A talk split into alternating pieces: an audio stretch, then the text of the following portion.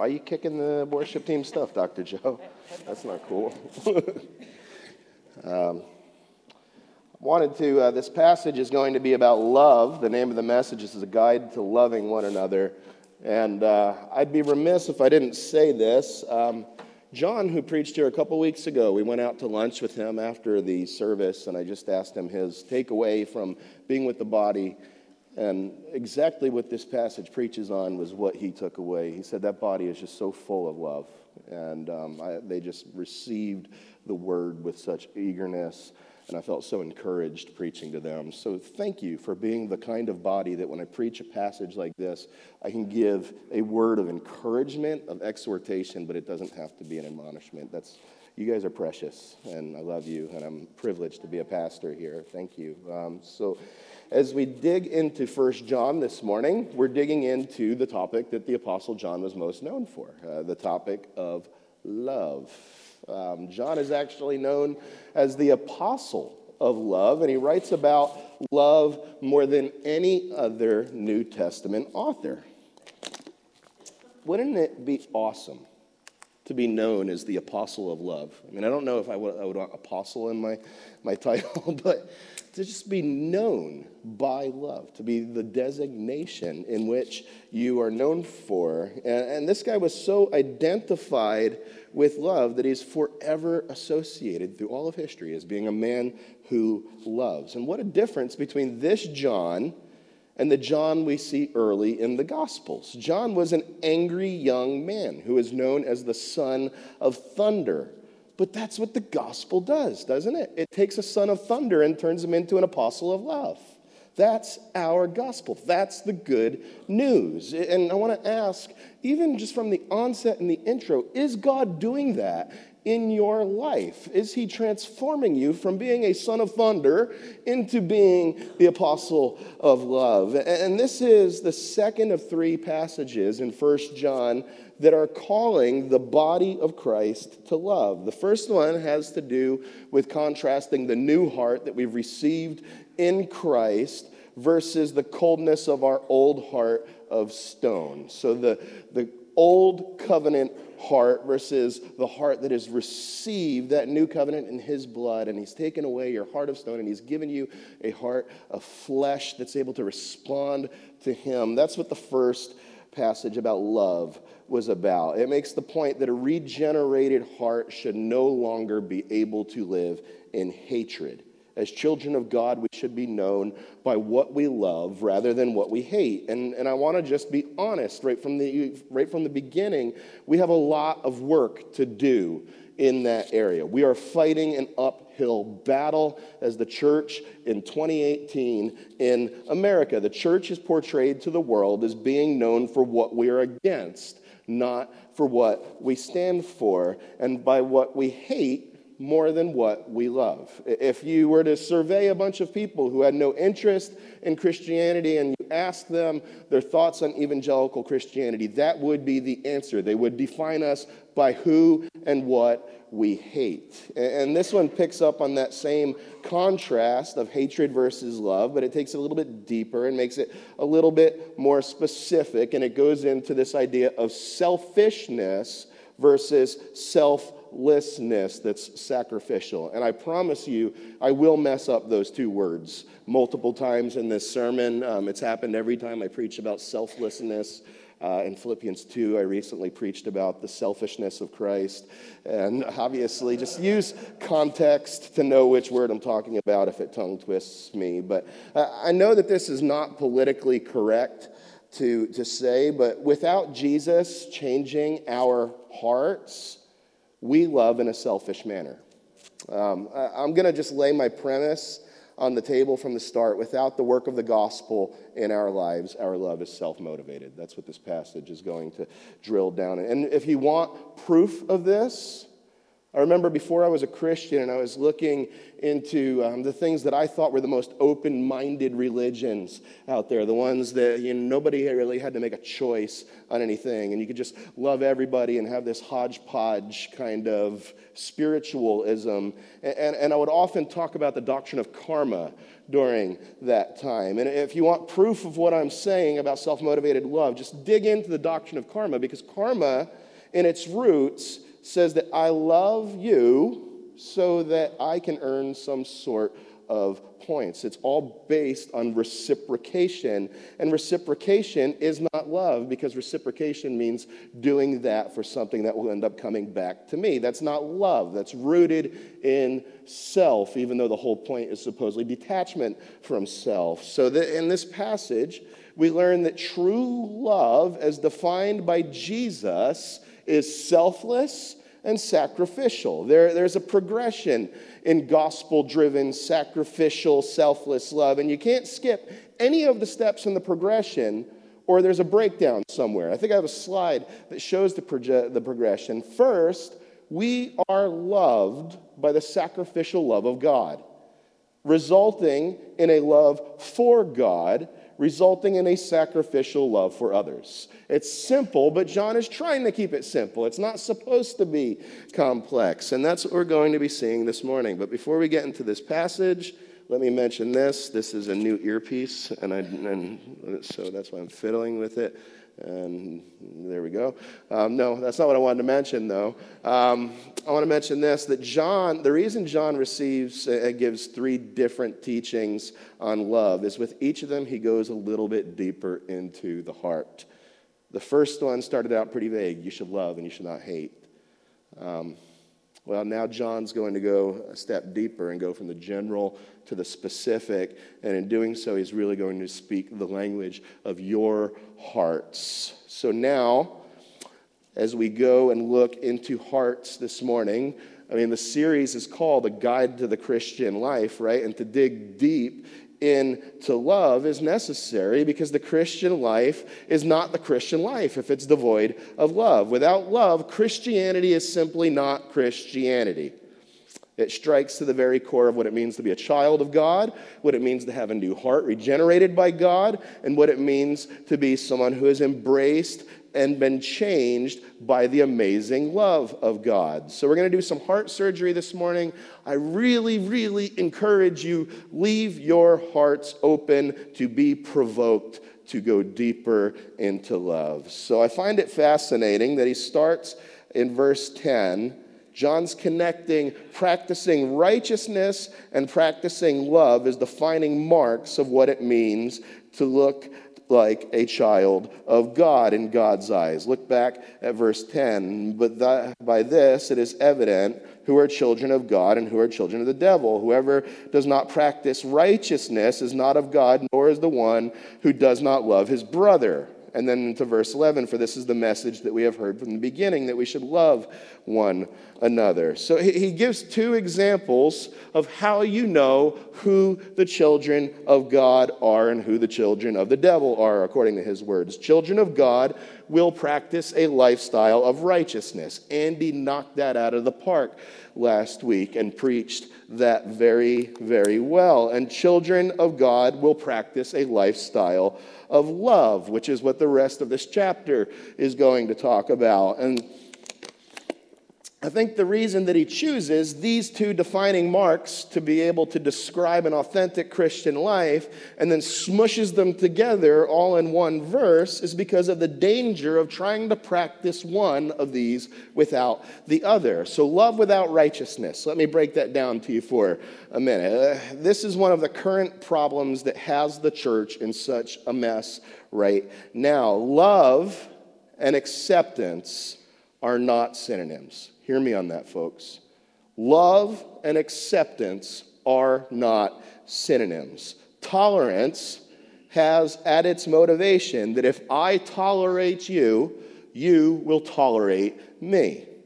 That's why I get so, or people get so bent out of shape when you bring up tolerance. Because if you're intolerant towards some behavior, then that means you might not tolerate my behavior.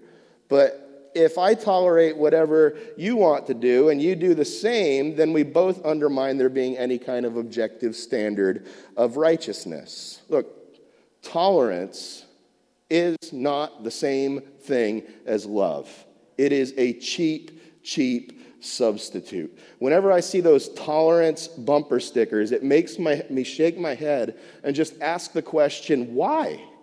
Why is this something that you want to celebrate? People think that it's a sign that they're so open minded. Look, tolerance is a weak, unacceptable substitute to the love that Christ is calling us to. We want something deeper than tolerance as Christians, we want love. I don't want to just tolerate people that are different from me. Anybody could do that. That doesn't take the Spirit of God working on your heart to just tolerate people that are different from me. It takes the Spirit of God for me to love somebody who is profoundly different from me. And that's so much deeper than mere tolerance. Amen? The other danger is the flip side of that righteousness without love. And if you've experienced righteousness without love, you can testify that it just doesn't feel right. As a matter of fact, it can downright hurt and it does a lot of damage. And John puts the two together because they were never intended to be separate from one another. Righteousness without love is not actually righteousness. I'm going to pound this point this morning. In fact, it couldn't be further from righteousness because righteousness means that you are taking on more and more of the character of God in your life. And you're decreasing while God is increasing in your life. Well, God is love, which we're going to see in the next chapter of First John. So oh, if you pretend to be high and mighty and righteous, but have no love in your heart, it is merely a demonstration of your immaturity. It, it, amazes me that people like I described are often put into places of church leadership when the reality is their lack of love should be a disqualifying factor and they should be nowhere near a place of leading God's people. That's what, that's what got Moses in trouble for, for striking the rock, right? They demonstrate God is angry and standoffish to his people. And it's an evidence that they have no business being anywhere near leading a church. And when they're put in places of church leadership, they hurt people with their brand of self righteousness mixed with zero love. And then in verse 11, he goes on to say that, that, we demonstrate our love, and it's supposed to be the litmus test of whether we really even belong to the Lord. Again, for this is the message that you've heard from the beginning that we should love one another. This verse is supposed to be foundational. I, I got to tell you, I used to be impressed by people who knew a lot of facts about their Bible. And, you know, they, they love it when you're impressed with them because people like that um, get off on that kind of stuff. It's their trophy, if you, if you will. Um, you know what? I'm a lot more impressed these days with somebody who knows how to weep because they're broken over something than somebody who knows how to recite a lot of facts. My Google can recite a lot of facts, but it can't love somebody with the love of Christ. My commentaries know all the facts, but my commentary can't go and extend grace and mercy to another human being. The reason that John puts love at the foundational stage, that's what he means when he says you've heard from the beginning, is because if there's no love, then all of this stuff is pointless. This is, this is a show, it's a charade. People that are high on truth and low on love are also low on the spirit. Hear me on that. People who are high on truth but low on love are low on the spirit. You can't really be all that high on truth if you're not high on love anyway. Because if you were, then you would know that God's word demands that you would be loving. I meet people all the time who have been victims of loveless righteousness. Often, the people that love like that, they love to wax poetic about the doctrines of grace, and it sends a really confusing message. Parents, do you want to raise children that will want absolutely nothing to do with Jesus when they leave your house? Preach the importance of the doctrine of grace, but fail to extend grace when they struggle.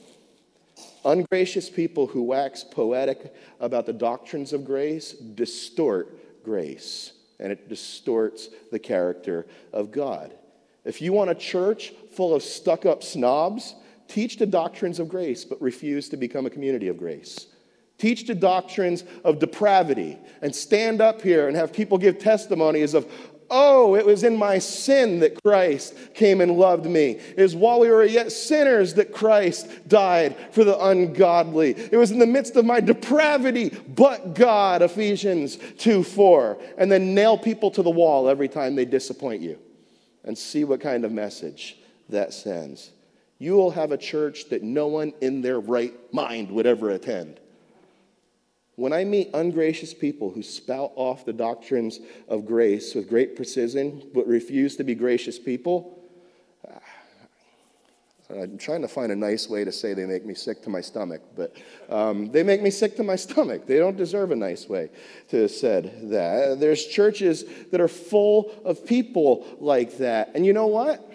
People like that are used to being catered to. You know how many times I've had somebody just spout off about how theologically precise they were, but just be a jerk and expect that I'm going to bend to their will? No. Just because you're smart and you're mean doesn't make you right. So, in the rest of the passage, John's going to show the importance of the centrality of love to the Christian life.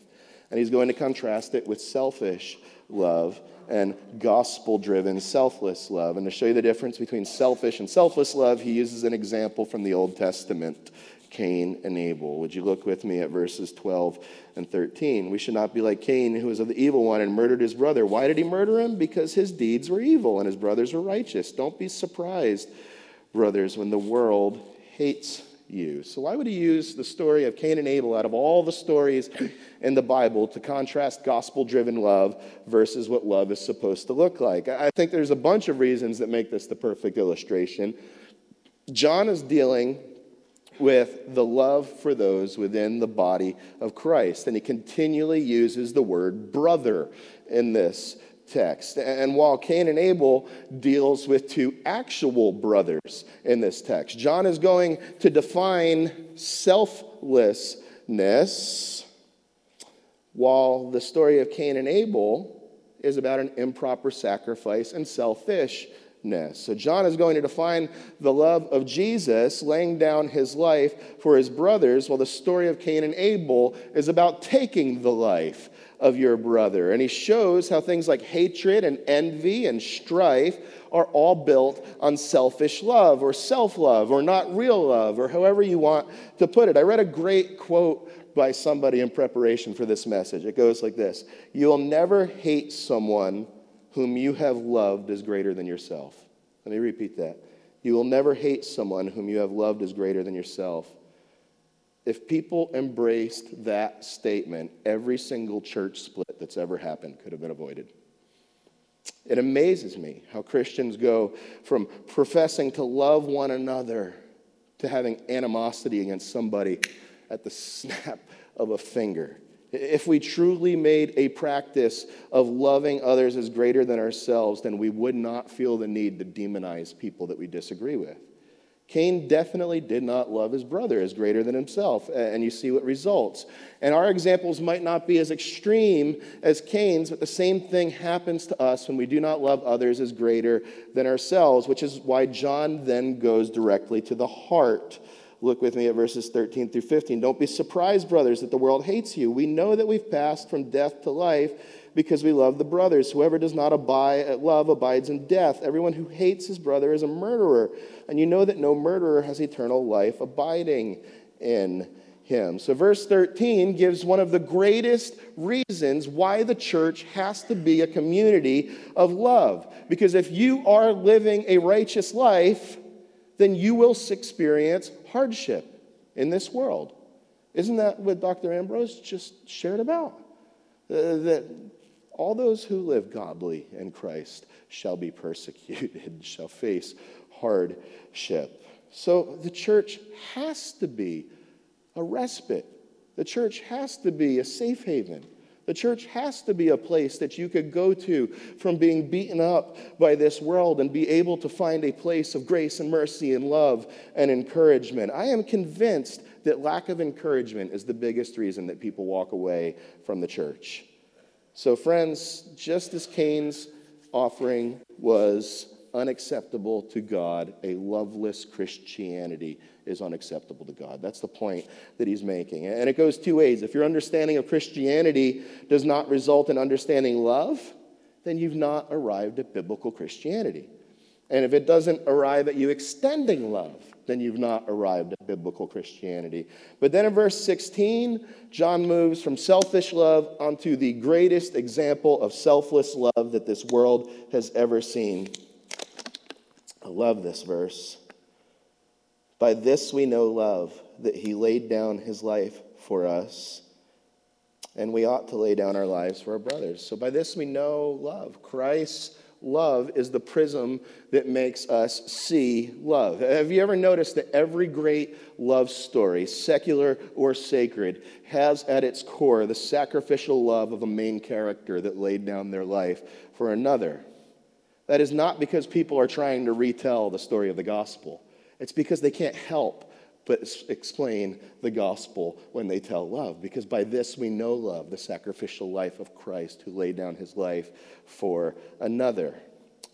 So, like Cain could only offer an unacceptable sacrifice, Christ offered the perfect sacrifice in our place. I use 1 John 3:16 in almost every wedding I do. I used it last week at Eric's wedding and Holly's wedding, if any of you were here, because it hits to the heart of two people vowing to love one another. I've never counseled with people struggling in their marriage that were laying down their lives sacrificially and selflessly for one another.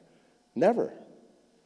Uh, uh, if the gospel is used as a prism to explain how to love, then it calls us both to action and repentance in terms of how we love. And we can never stray too far from the posture of love in our hearts. Uh, often, when two people are refusing to love one another, I do a simple exercise where I sit down and I, I just remind them of aspects of the gospel. I do this, and some of you have done this with me in marriage counseling. I, I, I just write the word gospel I ask them to tell them, tell me their issues, and um, then I say, tell me some aspects of the gospel. Just not things that are just generally true of Christianity. Tell me some aspects of the gospel. I'll start off sacrificial. You guys start to yell some out um, to me.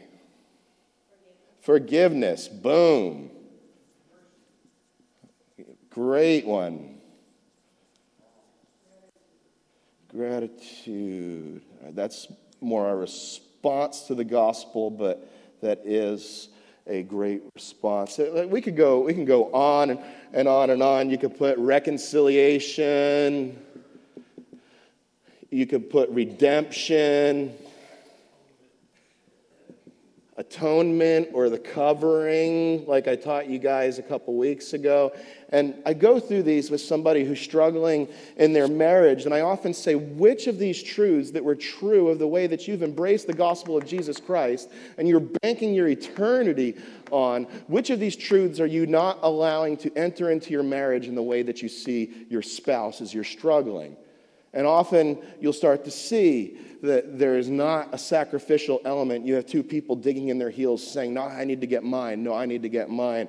Or you'll start to see that there's been an issue and they're just not allowing reconciliation into their life. So I just walk them back to the gospel and I say, How would the good news even be good news? If we weren't able to be reconciled to the one whom we have offended more than anybody could possibly offend somebody in this life. It cost God the life of his very son. How could we have good news if Christ wasn't willing to be sacrificial on our behalf? And I just allow the gospel to walk them through the issues in their marriage. And usually they'll be like, oh, can I take this with me?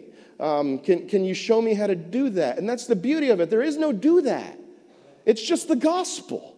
It's just taking the good news of Jesus and taking it from being merely theological and allowing it to practically inform the way that we live our lives. That's the good news. That's what John is trying to get at in verse 16. He's saying, By this you know love. It's the understanding, it's the prism, it's the way that you see love. So, therefore, it should be the way that we extend love to one another. Amen? So, what John is saying here is a definition for love. And, and it's devoted to selflessness and sacrifice for the sake of another. What John is getting across is that loveless Christianity should be an oxymoron. It should not exist. And I, I would, you know what? I'm going to move on. I won't say that because of time. Uh, the rest of the paragraph goes on to show us how love results in action. And I'll close with this. So look with me again at starting in verse 16. Um, by this we know love that he laid down his life for us and we ought to lay down our lives for our brothers. But if anyone has the world's goods and sees his brother in need, yet closes his heart against them, how does God's love abide in him? Little children, let us not love in word and talk, but in deed and in truth. Uh, this is really just laying out the example of Jesus. This is showing how Jesus came and loved us. And, and as I preach this, there's two tensions that I want to avoid.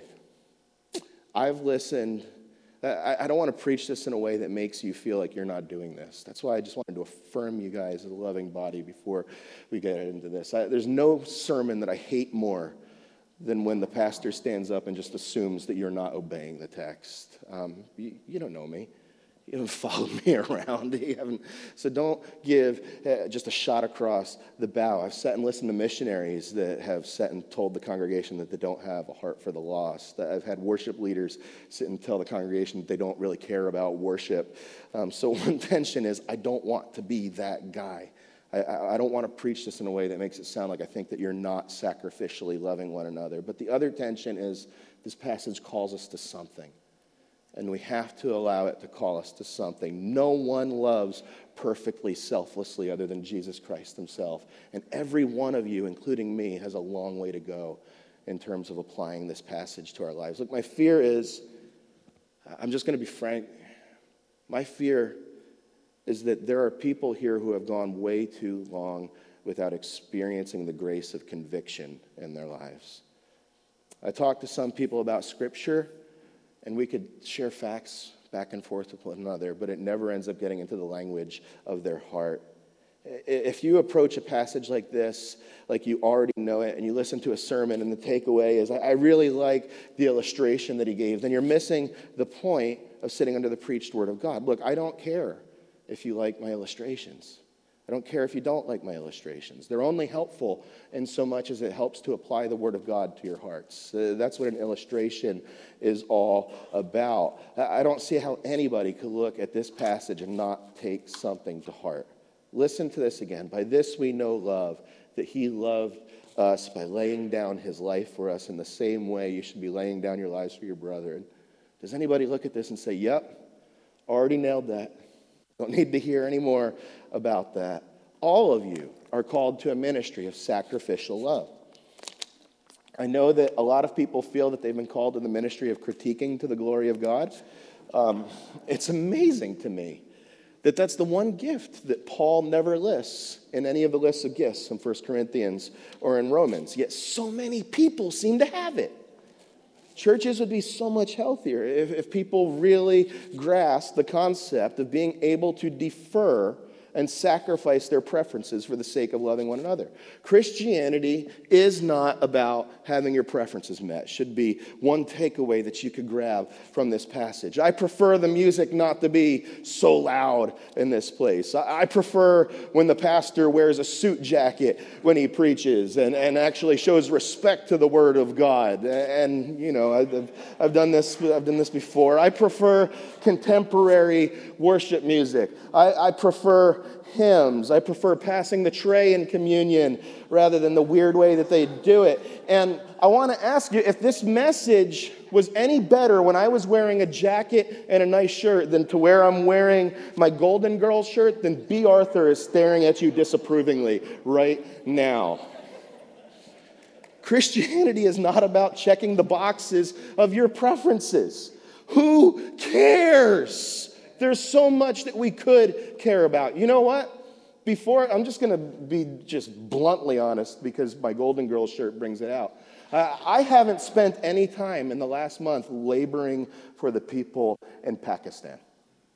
But now hearing Dr. Ambrose come up, I'm like, man, that's, that's something I should care about. That's something that should impact my heart.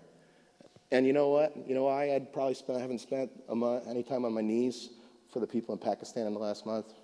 Because I care about way too much dumb stuff that I don't need to end up taking time to care about. Christianity isn't about having your preferences met, it's about loving. You've never heard of a church splitting because people are too busy sacrificially loving one another. Have you ever heard this story? Yeah, we had a church split. Why? Because everyone was so busy sacrificially loving one another and laying down their preferences that there was just no room for all of that under one roof. So I finally had to say something that if you're going to keep sacrificially loving me like that, then I'm going to take my humility and sacrificial love elsewhere because we can't coexist. Have you ever heard of that church split? Because it's never happened and it never will. That's the point of the passage. That's the point of the gospel. And John warns us don't just love in word. This needs to be indeed in deed and truth, meaning that person that frustrates you or agitates you, you don't just get to say, well, they frustrate or agitate. No, you're still called to love them. That's what it means to not just love in word. So, as we prepare to close, I tried to hammer two specific points from so many angles that I could tenderize your hearts. And I just want to ask for two minutes to speak to your hearts with the, with the application questions. How are you doing in this area of sacrificial love?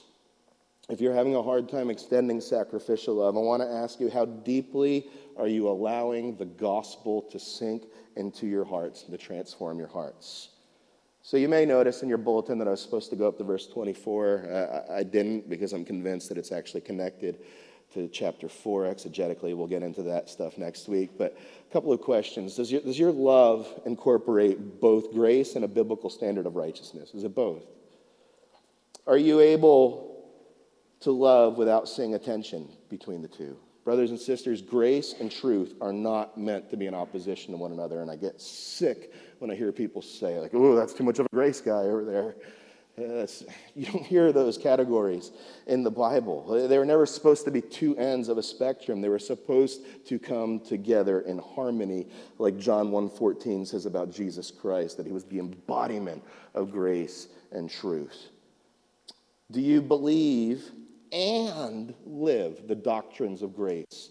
Because I refuse to be a pastor of a stuffy Reformed church where we believe the doctrines of grace, we don't live them with every ounce of our lives. Has your Christianity brought you to a place where you can lay aside your preferences for the sake of loving one another because love has gripped your heart? Are there areas where you've been hating somebody and you've made it a practice of loving somebody greater than yourself that that could change? How long has it been since your heart was genuinely provoked to conviction? And I mean genuinely, where you felt this is a work of the Spirit going on in my heart.